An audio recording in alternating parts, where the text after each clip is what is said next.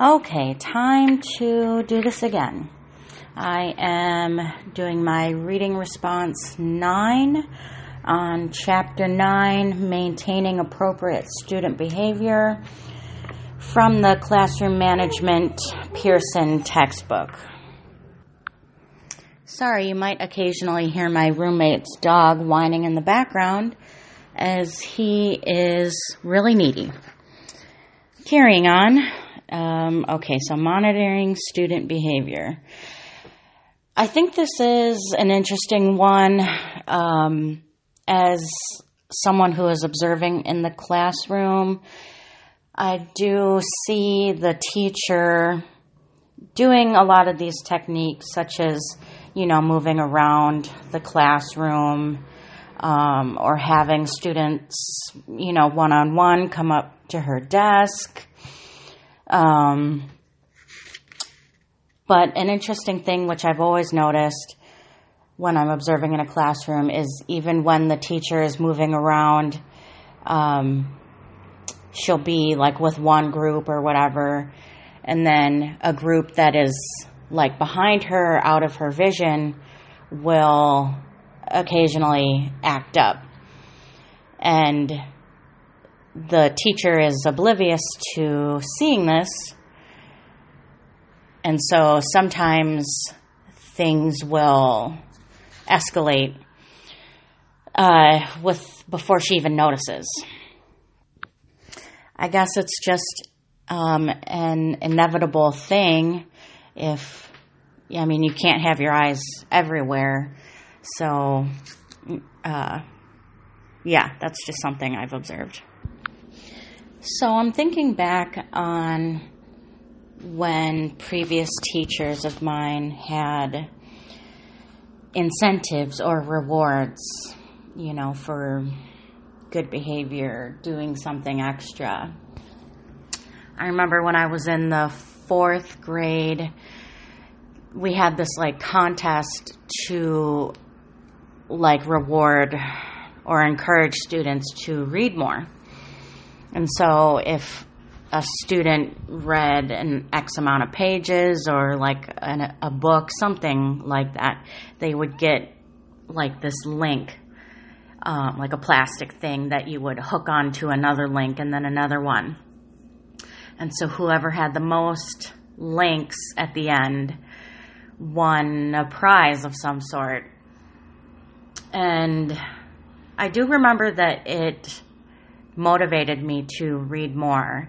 And actually, I truly feel like that is where my passion for reading kind of started. Um, I would, yeah, just go to the school library and check out all kinds of stuff, like the Boxcar Children and Little House on the Prairie. Um, I didn't win, unfortunately, but uh, you know, I still love to read, so I think in the end that was the most important thing.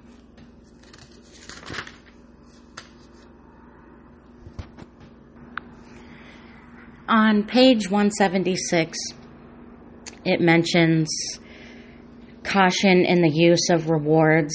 It says, some researchers have urged caution in the use of extrinsic, extrinsic rewards especially tangible rewards, pointing out that under some circumstances their use may reduce students' intrinsic motivation to engage in the rewarded activity. And so, my question is how do you teach them the intrinsic value of learning something I mean, it's not like I plan to have everything based on like, you know, a tangible reward, but I'm just wondering like what are the methods that a teacher uses to get across, you know, the intrinsic value of learning something. The same could be said for when students need to have a consequence of some sort you know, I would like it to be tied to somehow learning from their, you know, mistake or misbehavior, you know, instead of it just being the catch all, you're suspended. Um, you know, I want a student to, to learn from that moment, if you know what I mean, and grow from it, I guess. I'm kind of having a moment here thinking about um, the whole teaching students self or social emotional learning, uh, in particular, um, emotional self awareness and self regulation. I guess I never thought about the idea that that's something that should also be taught to students um, during their time in the classroom. And I'm just kind of lost in thinking about how to incorporate things like that. And it's so overwhelming to think about, too. I mean, just the content alone, and then, you know, thinking about like, you know, teaching social justice and, you know, inequities and all of that to add on top of it, like self regulation and everything else. I mean, I'm just wondering how or like what that would look like. But to be honest, it really would have been quite helpful for me when I was that age.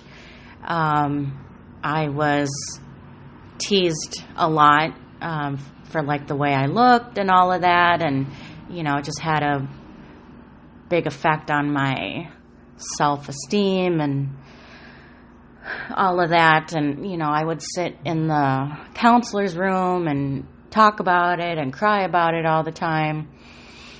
But uh, I never really felt like there was an attempt to solve those things or like teach me different ways to think about them or all of that. You know, it was just like letting me vent it all with no solution. I mean, I, I do remember it was like, oh, we should bring this student in that's bullying you and like you can confront them. And to me, I wasn't into that idea at all. as I was afraid of those kids and I didn't want to add or provide them with more fuel to burn me with essentially. So, because like I knew that once we're out of view of the teachers or staff, you know, all of that behavior, you know, the bullying would just continue and you know, they just weren't there to protect me uh, from them 24 7. But had I learned, you know, some self regulation or like, you know, emotional confidence to stick up for myself, maybe it would have been different. Anywho, um, so for this reading response nine, it was Pearson chapter 9, and then it also said uh, that book, Make Me, chapter 1. But I do know that that was only assigned to the grad students, so I'm an undergrad, and I guess I'm just not going to. Well, I don't have the book for one, so I can't read it. Um, I guess I'll just submit this with just the Pearson chapter 9, and hopefully that was what was. Uh, said to be required. Uh, okay, so I'm going to move on to the next one. Thanks.